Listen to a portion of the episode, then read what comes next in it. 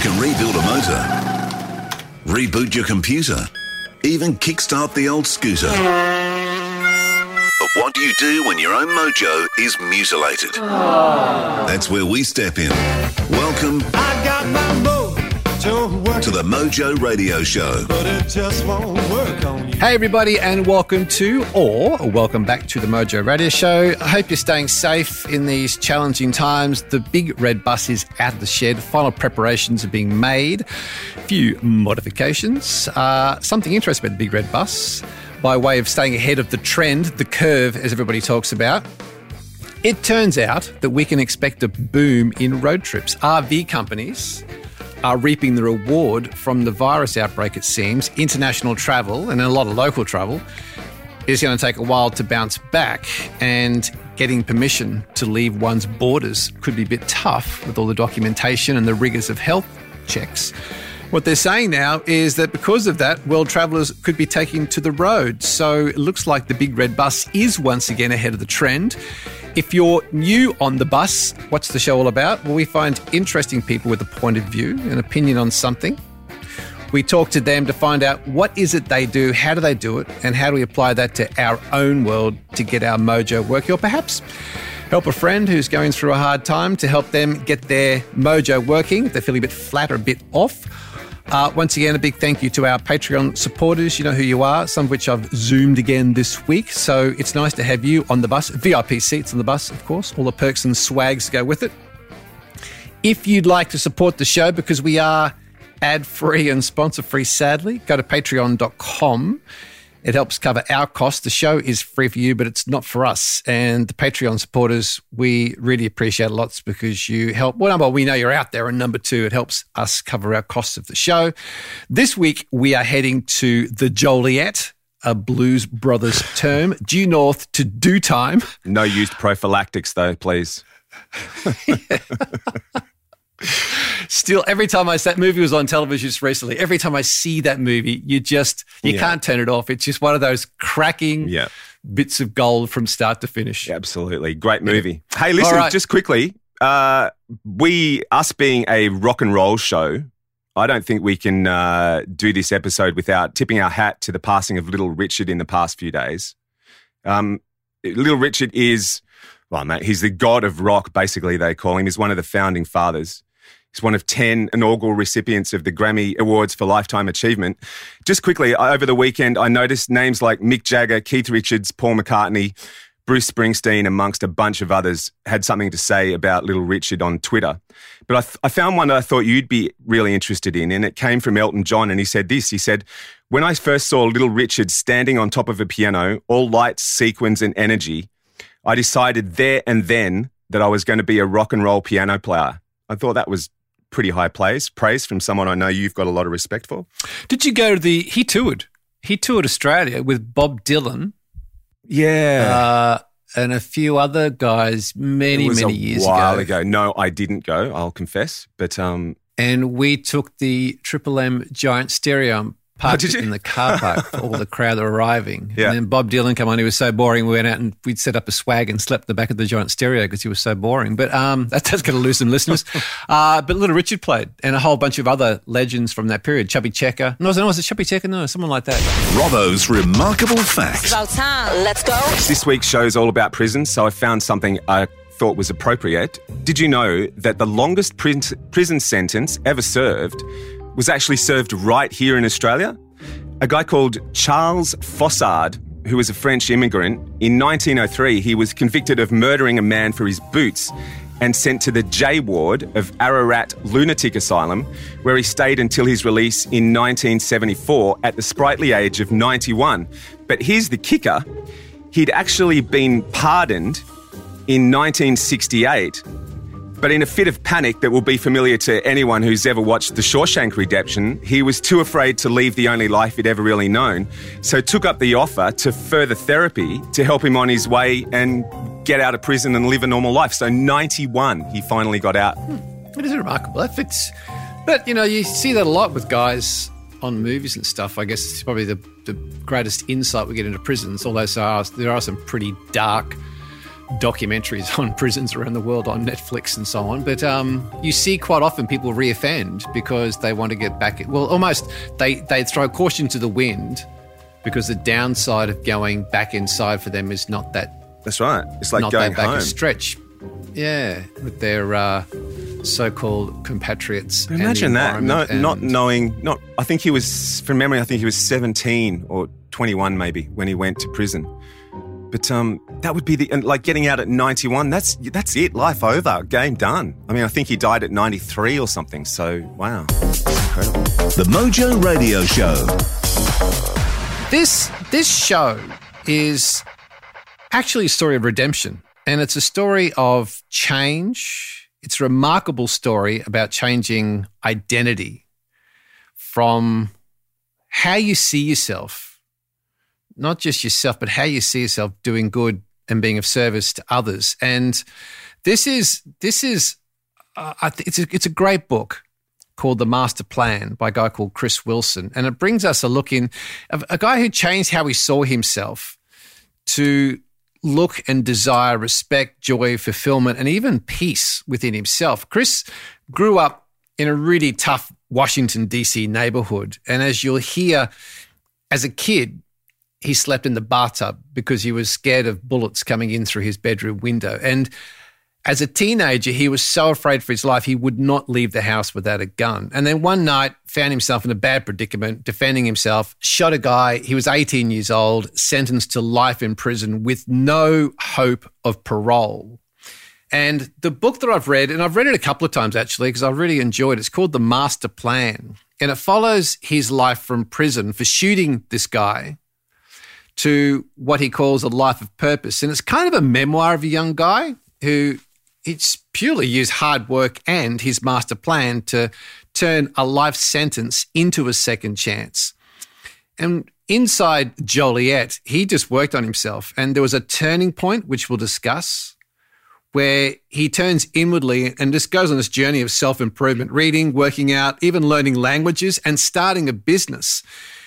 His master plan is basically a list and a, and a process of what he expected to accomplish or acquire, even though he was in prison for life. And he worked on his plan every day for years until he finally convinced a judge to reduce his sentence and become a free man. And today he's doing a lot of great social good. He's an entrepreneur and he helps people like himself to do good. He's obviously an author, he's a public speaker. And I think, as I said, this is a story of redemption. And this is probably a great story that embodies, I don't know, the, the right to a second chance. It's a great story, great book. Chris, welcome to the Mojo Radio Show, mate. Thanks for having me. You've got a remarkable story that I want to track through, and I want to sort of follow your story through your book. But if you are on the street today and somebody meets you and asks you what you do, how do you like to reply? Well, it's it, now it's kind of uh, hard to answer that question because I do so much. But I usually just say that I'm an artist and social justice advocate. Even though I'm involved in a whole bunch of stuff, it's just easier to say that. You know, If we go back through your starting point, Chris, and we don't often do this on the show, but I think this is really important contextually to follow your story to where you are today. But Right. tell me, tell me about your childhood. What can you remember from the earliest part of your childhood? What was it like where you lived? What were you surrounded by?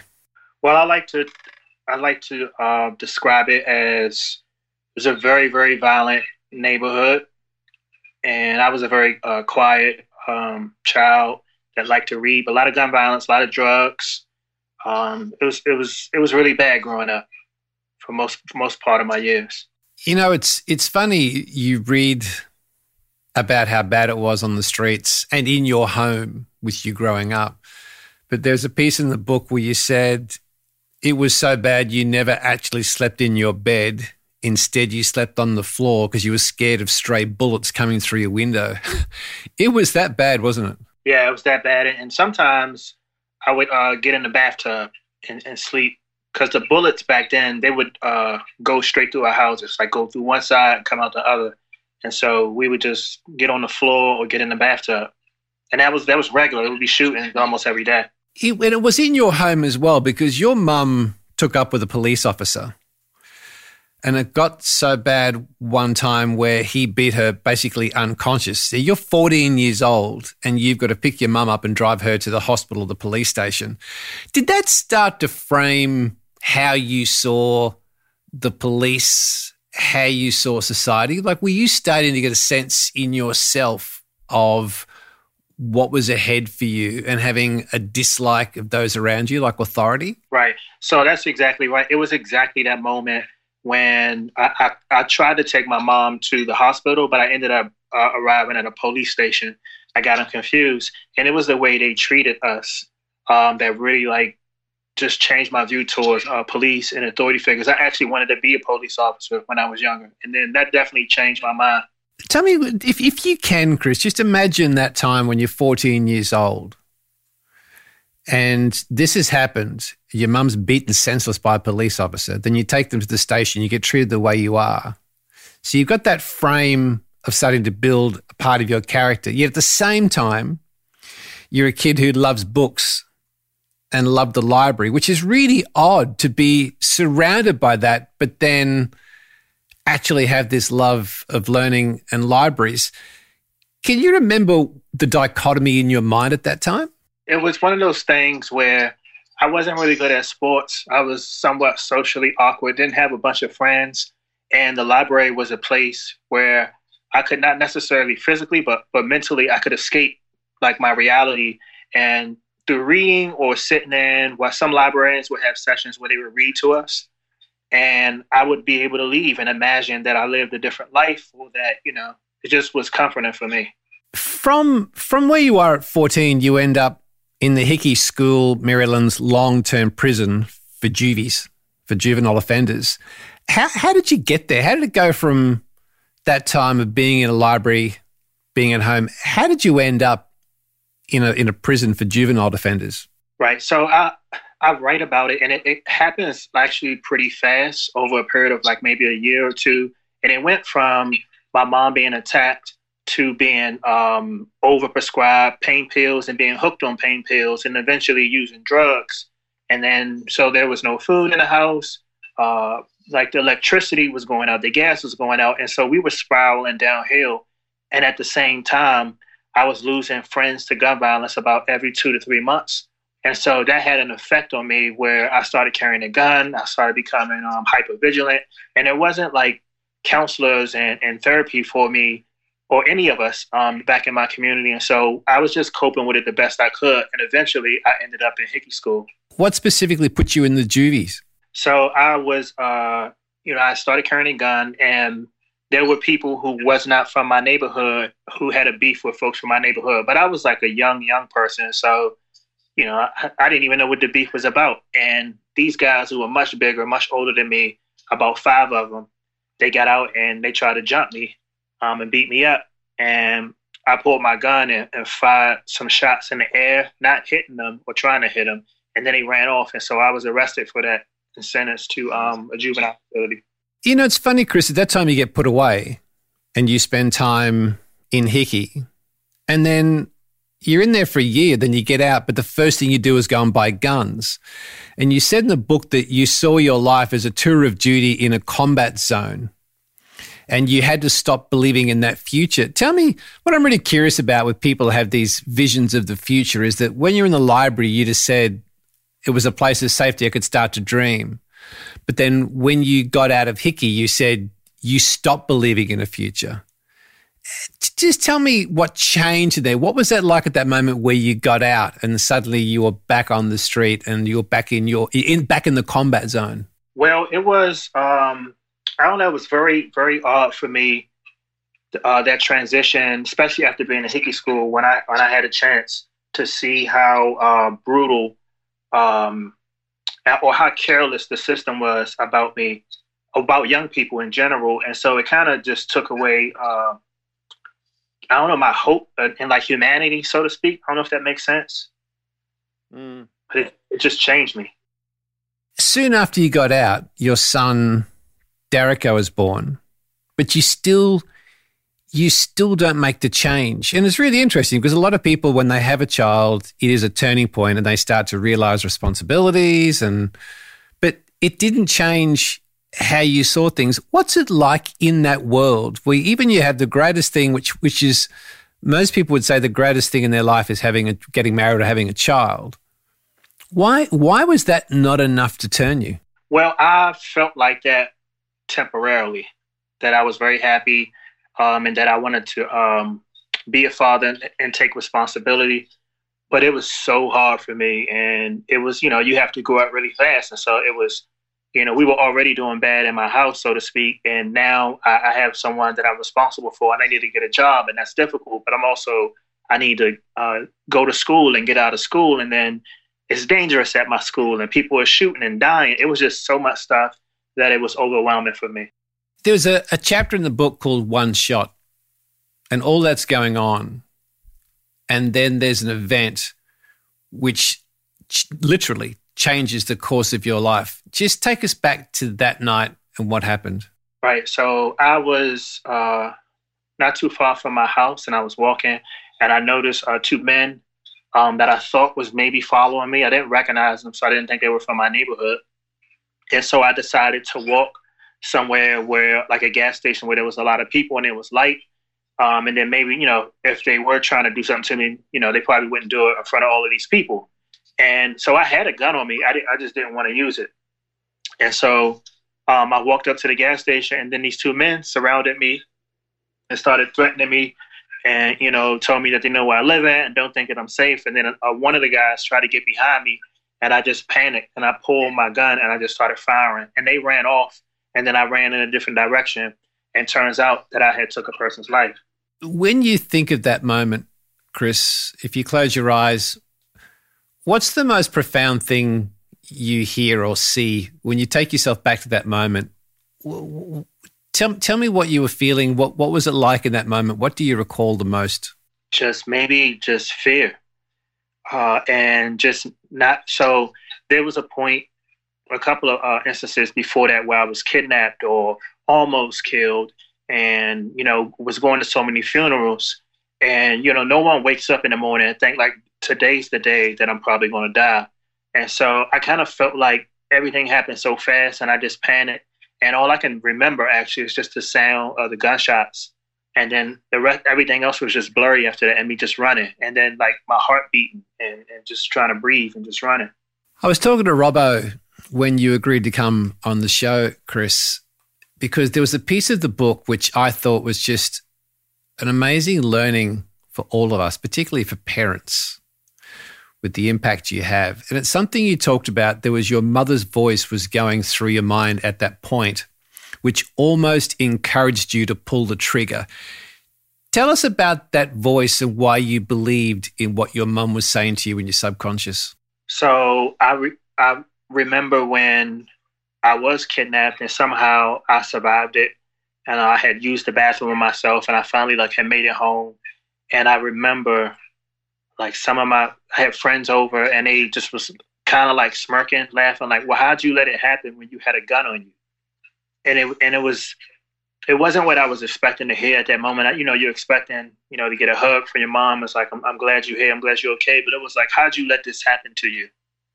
And so, fast forward to the night um, of the incident, all I kept thinking about was like, "What if, what if I get killed, or what if something happens?" to me, and everyone again is going to say, like, well, what are you even carrying the gun for if you don't want to use it, if you're not going to use it? And I kept thinking about that voice. And I don't know, like so much stuff was happening. I just wanted to survive. It's powerful, though, isn't it, Chris, that when you dissect, and I suspect that whole thing happened in a matter of 20 or 30 seconds, six shots. But it's amazing when you dissect it because it makes up a core part of the book. And even you telling the story here, it's amazing how what parents do with their expressions, what was said, what wasn't said, but it was said in body language, the actual words, and how something that we do can have an impact on a child to recall that moment to make a really good decision or a really bad decision. Do you think of that often with Darico now, with the things that you're doing, saying, expressing that the impact it's having on him? Absolutely. I mean, I, I think about him every day. Um, he's he's still in a place in his life where he's he's battling a lot of internal stuff. Um, you know, I talk about when when he was shot.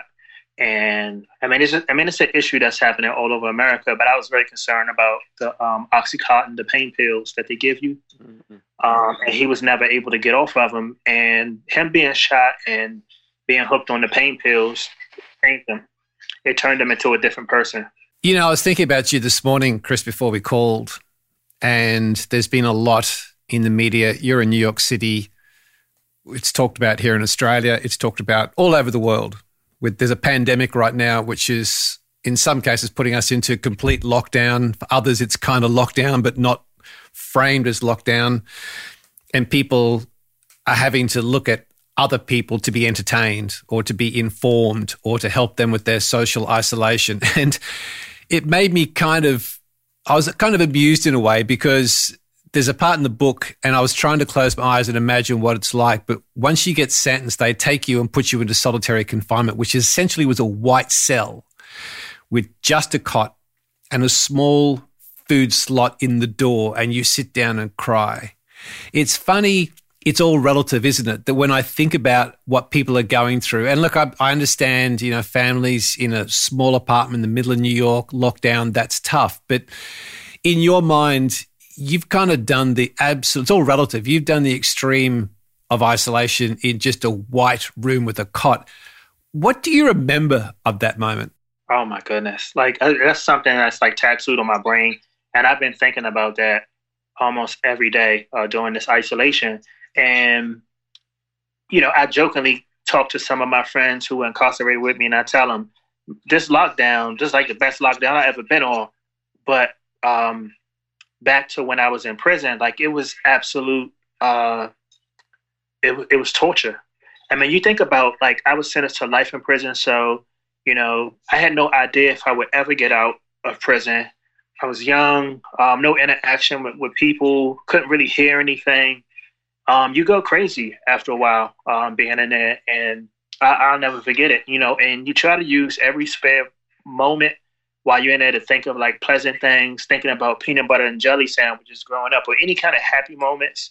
You start to count the bricks on the walls and any anything that you can do to keep yourself sane. And so I remember it. It's really one of the most profound bits of the book for me Chris, the way you described it. And the reason I think it's so interesting is because we had a guy called Joe DeSena who created Spartan Racing. And Joe, we talked about some of the extreme races he'd done, which in any man's language were brutal. But he said, well, it's kind of all relative because I did this race, which I found brutal. These were actually quite easy. And he said, I know it'll upset the, I know it'll upset the organizers, but he said, it's all relative, isn't it? And when I read the book, there's a chapter called Solitary and it says there was no human contact. The guards were forbidden to talk or touch us. I couldn't see or hear other inmates.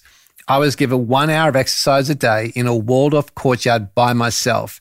It was basically a bigger cell, but at least I could see the sky. There were no windows in my cell, no bars. I saw nothing.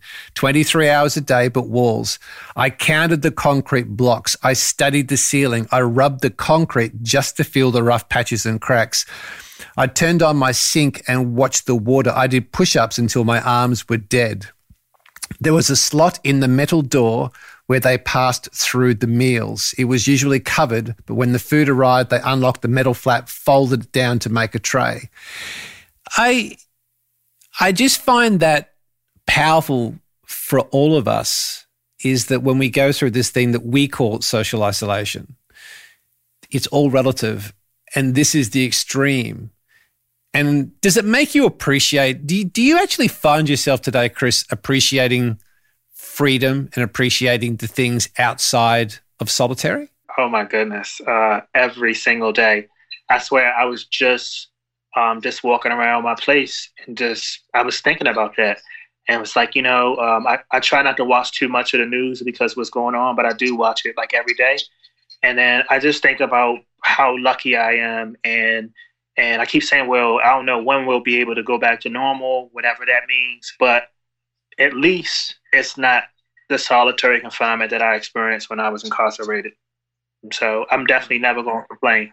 You're given life, and in the state of where you went to prison, there was a saying that said, life is life. And you said in the book, I never thought about the future. Why bother? I had life without parole.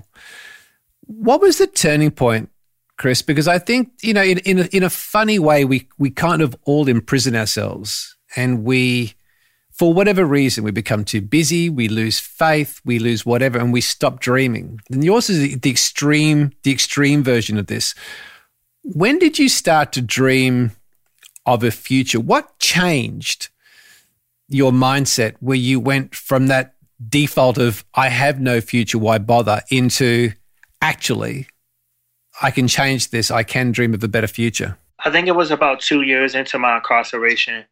And I had, you know, at this point, I had fell into a deep depression, you know, smoking weed every day, all kinds of madness happening around me. And I kept thinking to myself that, like, I'm a good person, or how'd I end up in here?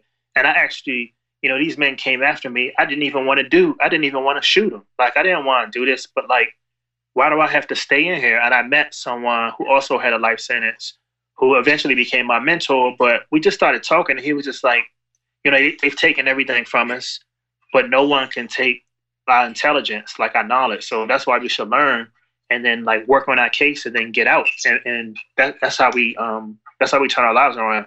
And I thought about it for a couple days and it was like that moment is when I wrote up, I called it my master plan. And, you know, I sent a, a copy to my judge and a copy to my grandmother. And then I just was like, this is what I'm doing. That guy, your mentor, was Steve Edwards.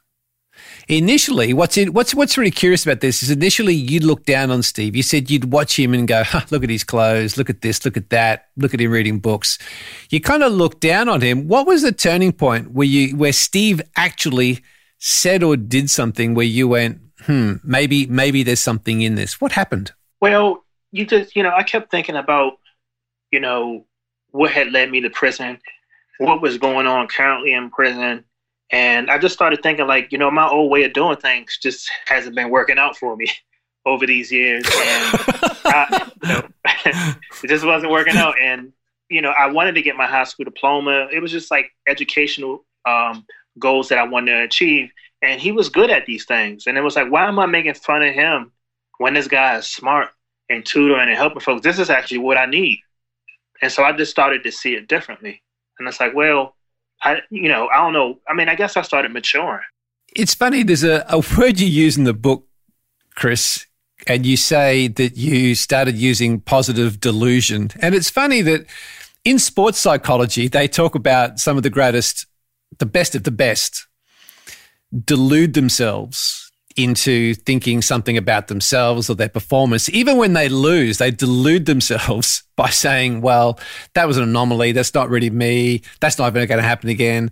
And they use this positive delusion, which can be destructive. And what I'm curious about is you talk about this positive delusion that you and Steve put yourselves in. But I suspect that that was a change because you probably had a negative delusion on the street, which got you into prison. And at some point, you went from negative delusion to positive delusion. Explain explain your mindset through that period. Is that accurate? And how how did that all come to be? Well, it was it's de- definitely accurate. Um, it's one of those things. I think I was I was reading uh, in solitary confinement. Uh, I think I was in solitary confinement this time for about uh, 60 days, 50 days. And I um, had read this book um, and it was about John McCain when he was locked up Hanoi Hilton in Vietnam. And there was a guy who was locked up beside him, and he would always say, "We going home by December." And they were there for years, and they knew they wasn't going home in December. But like they would, they would just believe it for a couple of months, and they, just was they were able to get through their days.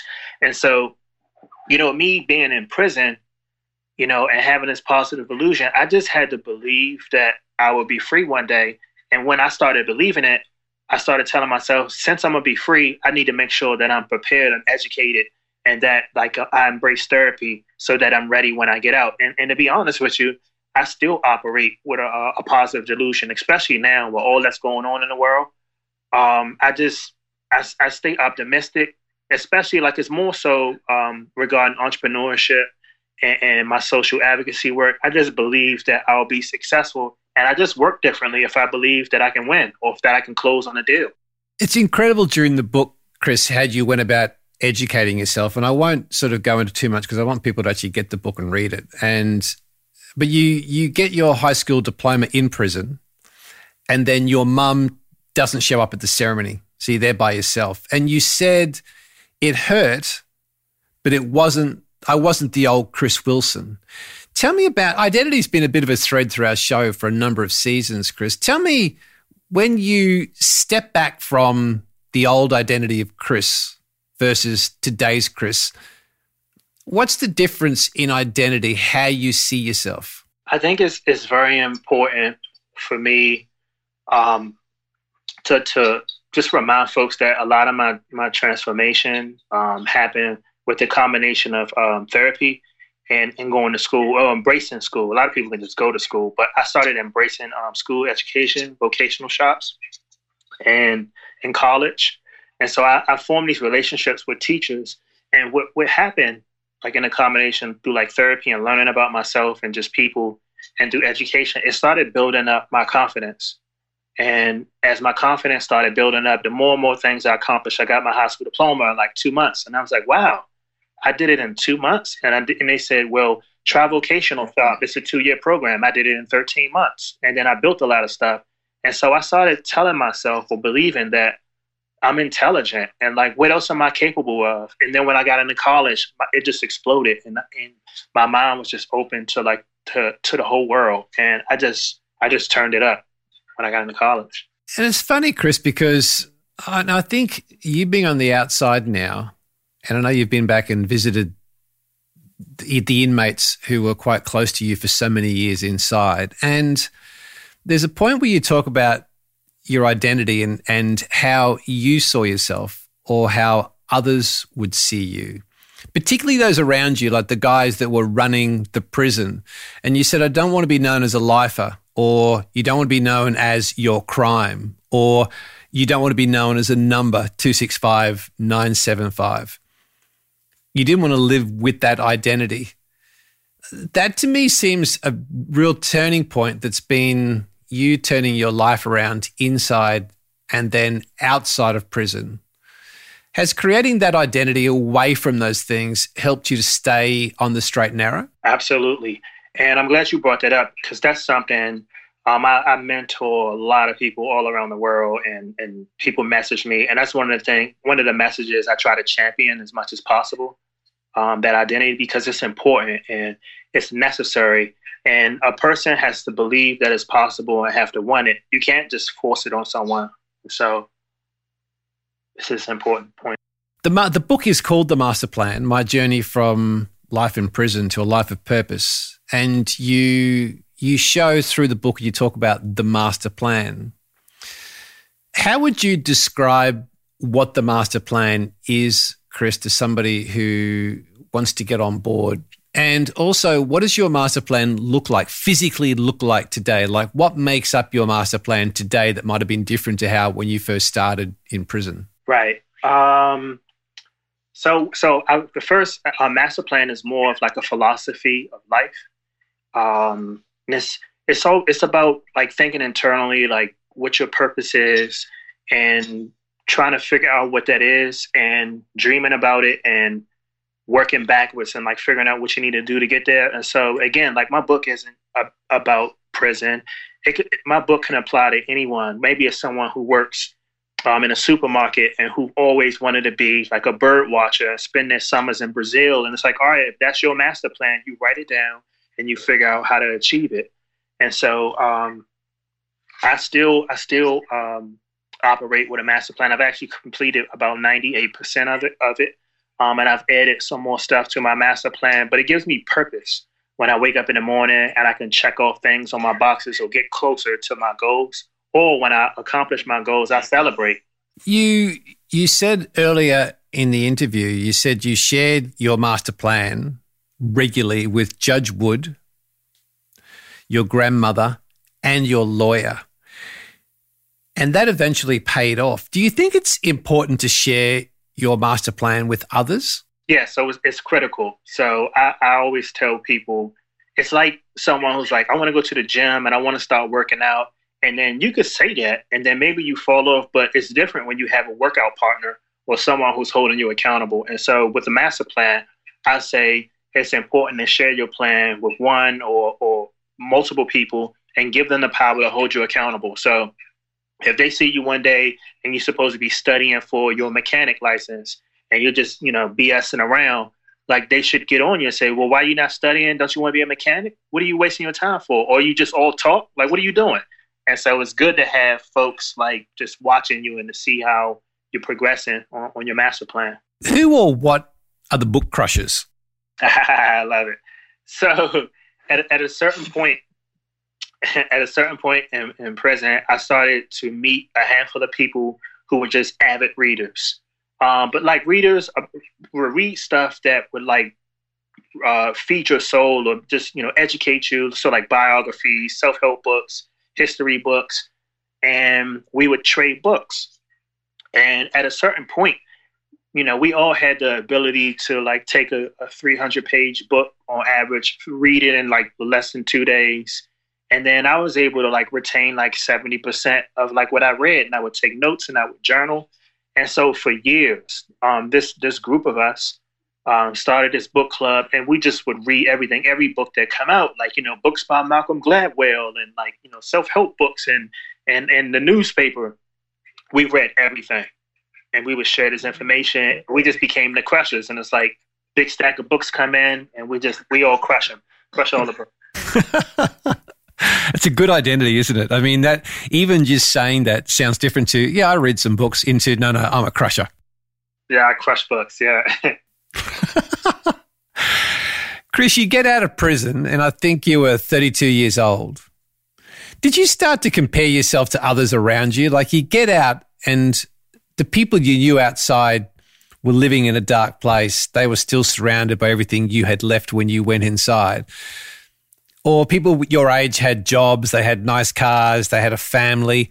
Did you find yourself falling into the comparison trap of saying, here's my old identity, here's what I should have? Did you feel a bit lost? Were you sort of in that middle part of comparison? That was the most painful and challenging part of my reentry um, back into society and and a lot of people will assume that it's you know that struggle to find a job, and it is difficult to find a job. I was lucky, but that's the what you mentioned is the most painful thing because it's the it's the reason that most people will um, I guess recidivate, go back to prison, or risk it because you get out, you're 32 years old, and you see people your age who have families and children and like a car and a truck, and they go on vacations and they got a job and like they do all the, the uh, regular stuff, and you don't have anything. You may be like sleeping on your mom's mm-hmm. sofa, or or in my case, in my, in my friend's basement on his sofa, and it messes with you psychologically. Like I would walk up to women and be like, you know, at, at like a bar or something. It's like, is, do you mind if I introduce myself to you? And they would be like, where you work at? Like, what kind of car you drive? And like,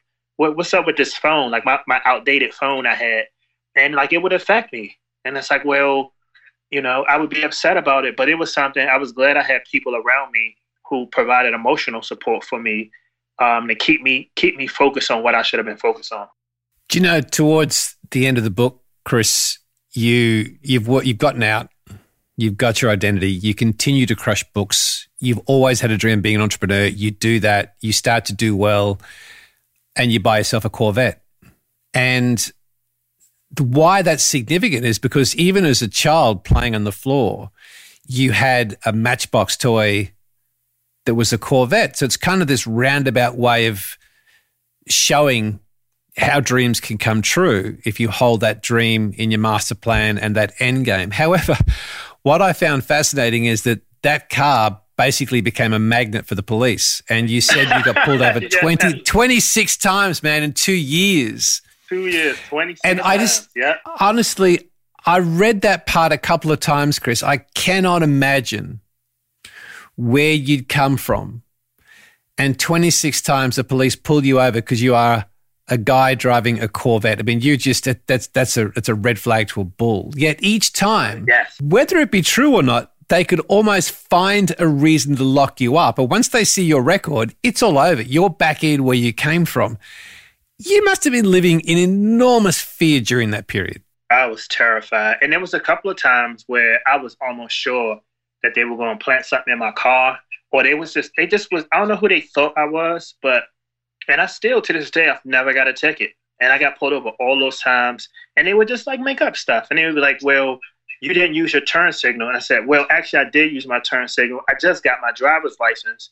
And so I know the rule. It's like you should use your turning signal 100 feet before you get to the corner, which I just did. And they was like, what did I just say you did? And I was like, okay, officer. he says, because this is bad. Honestly, I can't imagine because the book talks about what it's like to be in prison, then to get out and have your freedom, just start to get used to it. Yet, the other part that I found a bit curious is that you sold the Corvette, which must have been, I guess, in a way challenging. But was the Corvette dragging you into an identity that really wasn't you? Like, was the, the Corvette, although you'd always dreamt of it, was it pulling you into an identity that really wasn't? That's an interesting question. It's, it's it's interesting because I was very upset when um, my one of my mentors made me get rid of the car, and but but it, when I think back on it now, I kind of appreciate it, right? So he, I was like, "You drive a nice car," and he was like, "But you can't." And I was like, "I don't understand. I'm not breaking the law. I like I'm a legit person. Like, why can't I drive a nice car?" And he was like, "But you getting pulled over so many times." and people get killed and it's like you you can't do it a black man in baltimore you can't do it and so i was very upset but what i was happy about when i think about it now was my level of, of discipline and being willing to like sacrifice for the greater good which is, is an important lesson for anyone it's like you know um, i did go back and buy a new corvette um, you know a few months ago six months ago so i got the latest best drop top convertible corvette it's outside now um, but you know, it's different now. Like I have close relationships with like the police, the the commissioners, and like the chief of the um, fire department. So I know everyone in my city now, and they all we all joke and laugh about it now. And they they tell me if I ever get pulled over to make sure that I, I, I reach out. I got numbers to call. Do you know, which leads me on to something else, Chris, and I'll set this up in a roundabout way, but eventually you're invited to the White House to receive the President's Volunteer Service Yeah, Award. yeah. So you get out of prison, you turned your life around, man. You you you did all the right things. You completely committed yourself to being an entrepreneur, doing the right thing, being of service to others. So on May 20, 2016, four years after you get out, you are invited to the White House, get to the front gate, and the Secret Service at the White House deny you entry. right. Take us back to that time because it's almost like others, although you've moved on and the, the president has acknowledged the wonderful work you're doing in society, because of your record, other people allow you to carry that identity of being a number or a lifer or a prisoner. Take us to that time and what you learned from it. I mean, that was so strange, by the way, and and just like Secret Service are like very serious people too, by the way. So even trying to like talk and negotiate with them, it's really no negotiating or whatever. They just tell you how it's going to be. Um, and so it was just so weird. And it's like, but you don't understand, sir. Like I I won an award by the president. Why can't I like get in? Just like you you you can't get in. Like you know you don't clear like a security check and. I knew like at this point very influential people, and they called into the White House and said, you know, we're gonna run a story tomorrow on on, on CNN um, about this. Like we we getting the story ready now. You need to let him in, and I got cleared. And so, um, and it's crazy. Like I got cleared to go in, and so on my way going into the White House, and I'm excited. Um, some guy um, walks up to the gate and pulls a gun out on one of the Secret Service agents, and they shoot him. And so I don't go in the White House that day. And so they eventually invited me back to the White House several times after that. They felt bad. And then they gave me private tours and I hung out on them. It was like drunk champagne. It was just great, just like thinking of I was I was once in prison and here I am in the White House, um, like with my suit on, and I'm, I'm pouring champagne. I can't believe it. And I'm just walking around and peeking over people's shoulders on desks and, and seeing what they're working on. It was great. That's in a quiet moment, Chris. First time in the White House. What does it really mean to you? Deep down in a quiet moment, did you ever just pull yourself away from all that was going on and just with a sense of gratitude or whatever? But what deep down, what were you saying to yourself at that moment to go, man, I've come so far? Tell, tell me that dialogue. Well, that's what it was. It just it's one of those things where I just kept pinching myself. And it's like, how did I like get up in here? And it's like folks who I saw or see on TV every day in briefings and stuff like that, and just like would come uh, speak to me and then say, "Hey, once you come check out, um, let me go show you something." Just show me around and just like just wandering the White House.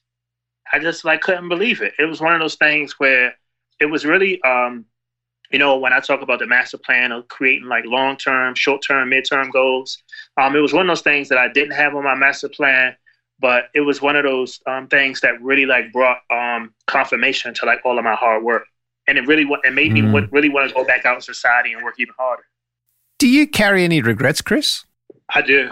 I have a couple. Um, obviously, my crime that I committed. I have regrets about that, um, and then maybe a few regrets of of not um, spending enough time with my mom. Like my mom passed away.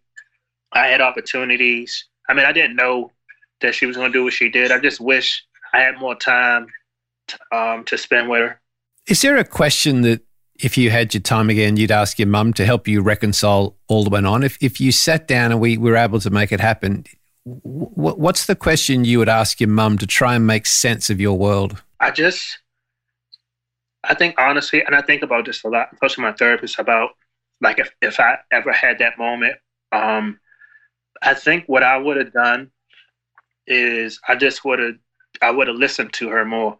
And when I was young, like my mom was sexually assaulted um, in front of me, and a lot of terrible stuff happened to her. What I didn't understand is what that does to what that what that could do to a woman or anybody.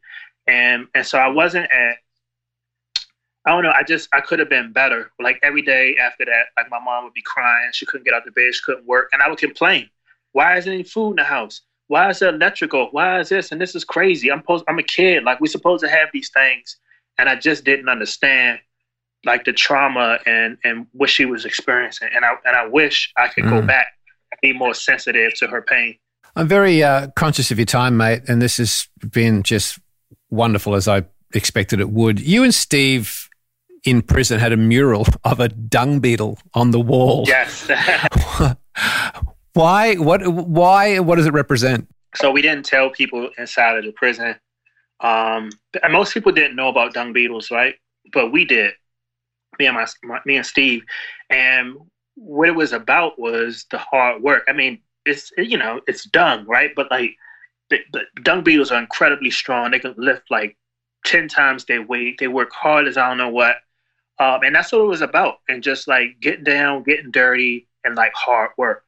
And that was like a message that we wanted to convey um, to folks but we we didn't want to tell them what it was because like people on the outside looking in and just be like, man, that's you know, it's it's dung. Like what's you know, they, they wouldn't get it.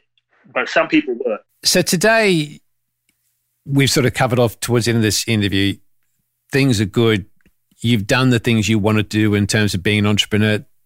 Tell me, tell me the work you're doing today at Barclay Investment Corporation, the businesses you're running, the mission you're working towards. Like, wh- where is where is Chris today in business? Right. So I split my time um, between Baltimore and New York. So I have a studio. So I started painting um, three years ago, and I fell in love with making art. And it was something that my, my therapist really encourages it now. Um, but you know, I had the contracting company, still still have it. Um, I started making furniture, and I fell in love with uh, making art. And so for the past three years, I've been making art and selling my work all around the world. Been in like over twenty three countries, um, doing shows. Uh, I'm I'm painting right now, and you know my work sells for like a, a bunch of money now, and so like I got financial stability. I started a Chris Wilson Foundation where um, I give scholarship money to folks in prison working towards their education degrees.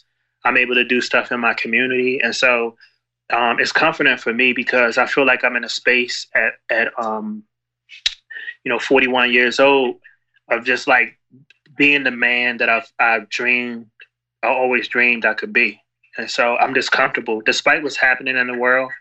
Um, I'm I'm just happy. Chris, this has been fantastic. Since the minute you replied to me and said you come on the show, I'm looking forward to it. I, have actually read the book twice. Oh, thank you. I, I, I, I really liked it. I um, and I think I don't know. We, before we started recording with you, I was talking to Rob Owen. you know, it's a wonderful story of redemption. It's a wonderful story of following dreams, having a master plan, specifically being of service to others. It's just a really good story of what you've been through to where you are today. Well done on doing it. The book's called The Master Plan My Journey from Life in Prison to a Life of Purpose. And you, you're putting the rubber on the road, mate.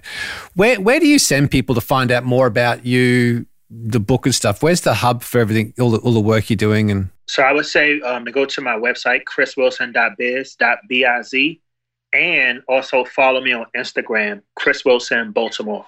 Chris, thank you, mate. I um, appreciate your time. Appreciate what you're doing. Great stories, and uh, I think you've been you've, you've been through the ringer, and I know you're inspiring a lot of people, mate. But um, thanks so much for your time. It's been great. Appreciate it. Thanks for having me. This is Tait Fletcher, Cage Fighter. Listen to Mojo Radio Show, or I'll be coming to see you. We've had a couple of ex convicts on this show now, which probably spent, speaks volumes about our guest list. But the thing that struck me about both of them one was a convicted armed robber, and obviously today's ep- episode, they're, they're actually so personable. They're, they're not, you, you have this stereotype in your head of what a, a hardened convict or criminal is. But that when you sit down and spend time with them, they're actually the complete opposite, aren't they? Some. Yeah, I mean, true. I think this this particular he went into prison pretty hardened from the streets, and he had to be hardened to survive until until he saw somebody and he saw a different identity in that person and chose that path. But this, to me, and I thought long and hard about getting Chris on the show, but to me, it's an amazing story of the power of dreams. And even when everything's against you, having a dream. And it may not be exactly the dream. The way it turns out may not be the dream you had, but by having a dream, sometimes you can find an alternate dream that you wouldn't have got to had you not taken the time to write your master plan. But the way he looked at himself through positive, positive delusion is even though he was sentenced to life and where he was in that county, life meant life. Uh, So I think there's some really nice lessons, as there was with Noel Razor Smith. The other thing that I think is something you and I talked about after the show, after we'd recorded, is you've got to be really aware of what we say as parents to our kids because that default voice, and I was kind of testing Chris when I threw that out there because it was in the book. And he brought it back quick as a flash as to what that that that voice that was inside his head. And that default voice helped him create his identity at that very moment where he pulled the trigger. And that voice can play out an identity for good, as we've talked about a lot on the show. But I think it can also play out the identity for not so good. And I think it's a wonderful story, as I've said, of redemption and of change, and how by looking at himself and believing himself, a different self awareness, he's now using it for positive outcomes. And just a cool, um, a cool guy. I, I um, I'm really glad we interviewed him. just just because you touched on it and something that occurred to me listening to you speak talking about what we say to our children um, some people may sort of go oh well i would never tell my son to you know go shoot someone in the chest but it can be little things can't it i mean i as a coach i stand on the sideline and i hear things parents call out to their sons at football games or in in um in other aspects of life and it may seem innocuous and not so harmful, but to a kid, it can be really powerful, can't it? Well, yes, it can. And I think quite often we don't audit ourselves and we don't put ourselves in the shoes of the person hearing it. And that's two separate things. Intention, the way you intended it, and the way somebody else hears it or reads it are two separate things. His mum didn't say, shoot the guy in the chest. What she said was, Chris, you had a gun. Hmm. So she didn't say to shoot anybody, but she created this intention in his head. And it was that question, it was that phrase that he then kept. It, it, it played in his mind when that situation arose.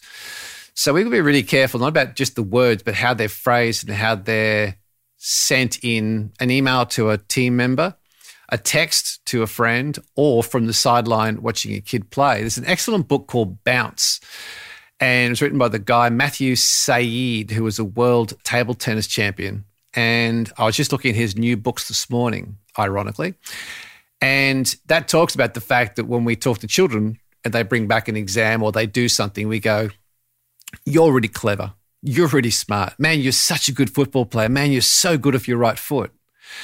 And what happens is we build this expectation with kids through our wording and our attentions, the emotion we bring to it. And then when they when they are pushed and when it becomes hard, their recollection is exactly the way that Chris recollected what his mother has said is go, dad or mum or partners think I'm really smart. They think I'm really clever. This is really hard. If I get this wrong, they're not going to think that anymore. Mm. And the same thing on the footy field, same thing. So it's those throwaway things, to really got to audit what we say. And it's not just in verbal, but in how we send information, particularly digitally, because people people read it six or seven times in a different way. But and that that's a real art to think about not just yourself, but the other person, child or person. What Matthew Syed talks about is we're much better off saying the reason that you did so well is because you worked so hard. To embed into children that when things get tough, if I work harder, I'll find success, good, good or bad. So I think it's it's a pretty deep subject, and it's probably one of the reasons that we go back to this, even with people like Andrew Paul, the Navy SEAL, who went to a very dark place. And we said, hmm. What's the most important thing we can say to our children? He said, Every night I tell them I'm proud of you and I love you. And you could embed that into them, embed that into them. Because so often you see people, something happens, I just want to make my dad proud. Well, mum proud, partner's proud. Well, why didn't they know they were already proud? Hmm. I think it's a very deep subject, and I thought that was a, a really nice take. And it's something you picked up on as we uh, we finished that show. It's um it's a good one. That default voice that we set in our kids' minds, they can carry that for forty years. It's really important. The Mojo Radio Show. So, um, Robbo, you've got a little Willie. I do. it's not the first time I've heard that either. Um, but Nothing yeah, I wrong do. with a little Willie. No. Nothing wrong with a little Willie. Absolutely. I wa- Be well, proud. it depends on who you ask, I suppose. Um, yes, I did. I sent you uh, some Willie a, a Willie Nelson interview piece from the Howard Stern show, which uh, I thought you might find interesting, and I presume since the fact you bring it up on the show, you probably have. The nightlife. The song Crazy, Nightlife, and Funny How Time Slips Away. You wrote them all in the same week in the 1950s. This is around 1950. In the same week. That's right. You were that prolific. Or whatever, yeah. I was in a pretty good writing place for sure. What, what, what, what makes a good writing place? How come, like in one week, what was going on in your life that made it so easy? Were you just so focused on music? I'm I'm really uh, you know I was moving from Texas to Nashville and Right. uh, I wrote uh, those Still working songs. as a DJ. uh, yeah I was still working as a DJ but I went to Nashville to kind of break into the music Yeah. and uh, I wrote those songs on the way to Nashville. There's something about, they say, driving a car. I was just learning about this over the weekend, that it turns off the left side of your brain. So driving seems to be something that just frees you creatively, yeah? Yeah, if I really need and want to write a song today, excuse me, I'll get in the car and take off driving down the highway in any direction. It doesn't matter, and uh, I'll write a song. Isn't that amazing? Yeah. And so when you write three killer songs like this in one week while you're driving, that becomes, hey, that's my thing. I'm going to go drive, take a drive, and see what comes out of me. And you don't know where these songs are coming from, right? They just kind of appear out of nowhere. Oh yeah. So, in fact, I've seen a couple of stories on this. This is really ironic. For some reason, this has become very topical. Even on Pinterest, some photos were sent to me during the week of Willie in his pickup truck. And mm. I think the takeout for me is whenever I'm out speaking about innovation, disruption, or how leaders can lead innovation, one of the questions I always ask is where do you find your ideas come to you? What are you doing? Invariably, it is running, swimming, uh, relaxing, when I'm sleeping, in the shower, on the toilet, on an aeroplane, when I'm driving, at the beach, sitting in a park, playing with the kids. And you say, well, what are the commonalities? It's when I'm chillaxed. And a lot of times it's when you're by yourself, which goes back to what Cal Newport talked about with deep work. But it's it depends for everybody. And I think that this is just another great story. And Willie now has been going, I think he's been performing and playing for close on 80 years. I think he's 100 and something. Um, and he's still pumping out tracks. And I think it's ironic that uh, at this day and age, with his age, he's still writing great songs if you're a Willie Nelson fan. But I think the where is just as important as the why or the what. And I think that's a good story and uh, a good story about what, where. Bit of a musical legend too, old Willie. Mamas, don't let your babies grow up to be cowboys. Don't let them pick guitars or drive them old trucks. Let them be doctors and lawyers and such. So, pop quiz. Go. Mama, don't let your babies grow up to be cowboys. Yes. Name the two singers. Uh, that would be Willie Nelson and Waylon Jennings. So here's here's my remarkable fact: is that sounds like Willie Nelson. It's actually his son, Lucas Nelson. Ah, wow. What a voice. And the other voice was Waylon Jennings, who sadly uh, gone but not forgotten. And that was his son, Shooter Jennings. so Oh, cool. that was the, that was off the soundtrack to a very successful Netflix series called The Ranch, uh, with Sam Elliott and Ashton Kutcher, which I love, and that's the intro that plays before the show. Anyway, so that is the song originally was recorded by Willie and Waylon, two of the great country outlaws, but that's their two sons. But isn't it remarkable how close Lucas Nelson sounds to his old man? And that just it's incredible, isn't it? Just freaky. Absolutely. Yep. There's something in the genes in that one. And I don't mean the blue jeans. The Mojo Radio Show. Okay, quite a long show, but quite a profound show of redemption and Joliet. What have we got to close? I got a pop quiz hot shot. The Mojo Radio Show. Pop quiz, hot shot. Okay. I need song title, band, most importantly, though, composer. See how you go. Composer. composer. If you can pick the band, the composer will become obvious. They're calling time for exercise round Her Majesty's Hotel. The maid will hold, hose the room out while I'm gone. And I never knew such luxury before my verdict fell. Well, the Bathurst riots ended when they clubbed the rebels down.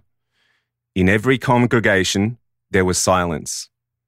You can hear the angels singing when Christmas comes around. Nothing? No, no, I do. I, I know it actually. It's um, and I'm gonna have. I, I, I it's Australian. Mhm. I'm gonna I'm gonna go Chisel Don Walker. Nice.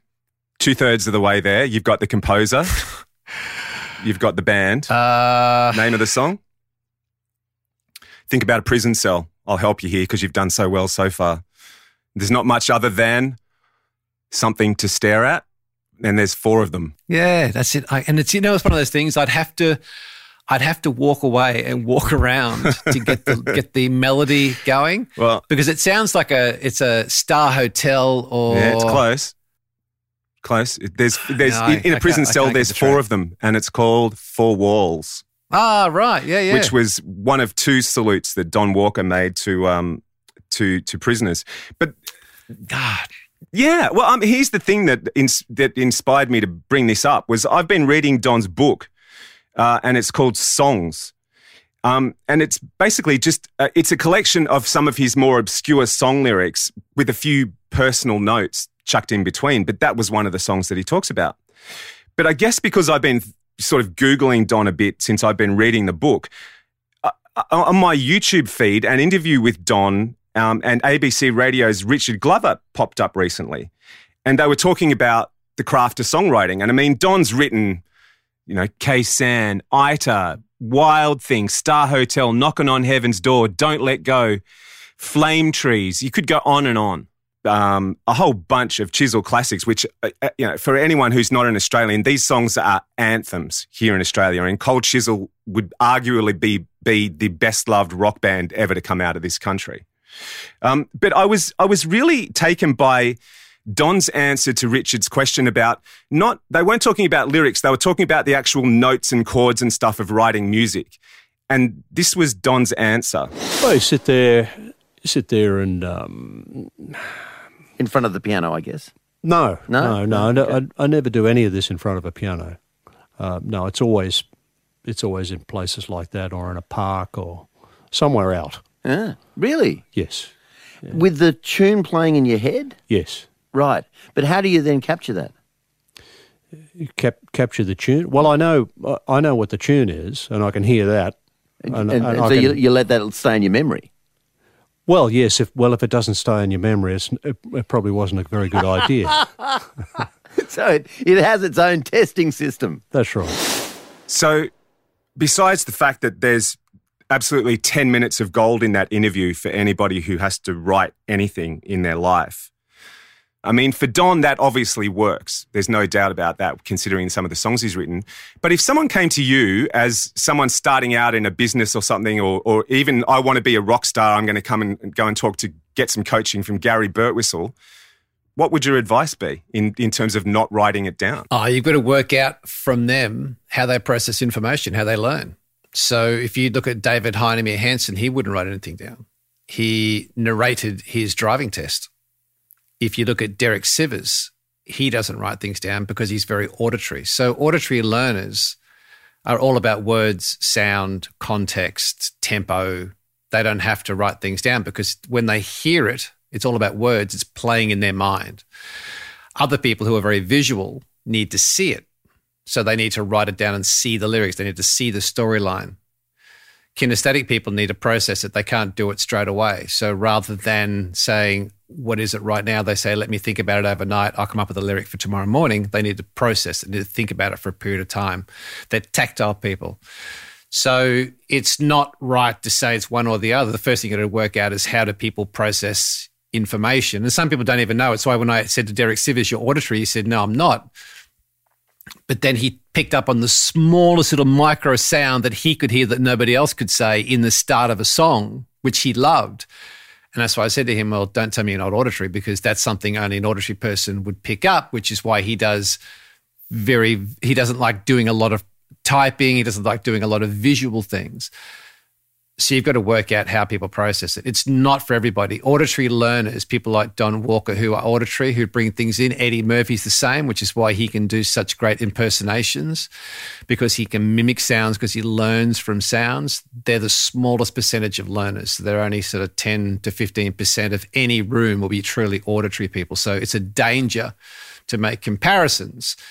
40 to 50% of people you meet are visual. They need to see it. They need to actually uh, see it written down, see pictures, graphs, which is why death by PowerPoint's killing presentation. That's what grabbed me about Don, though, was that he writes his lyrics down. He said, I have to write them down. I write them down as they come to me, but then he doesn't write down the music. I thought that was interesting. But anyway, there you go. All right, what are we, what are we going out with? Well, I don't think there's any choice, is there? Prison, a show about prisons, chat about Don Walker. Right. Well, the calling time for exercise around the Majesty's Hotel. And the maid who holds the up while I'm gone.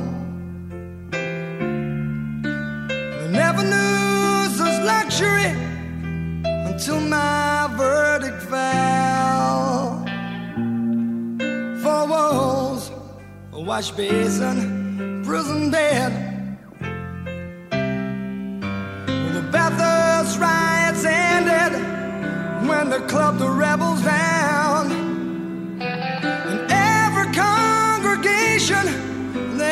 silence. You can hear the angels singing when Christmas comes around. Four walls, a wash basin, prison bed.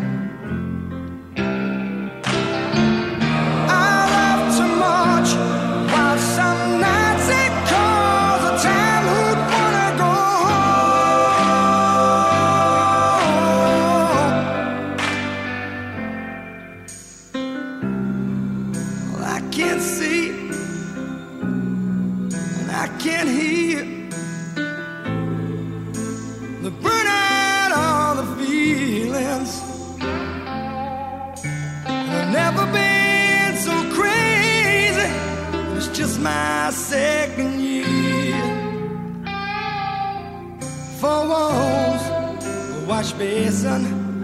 Four walls, wash basin, four walls, wash basin, prison bed.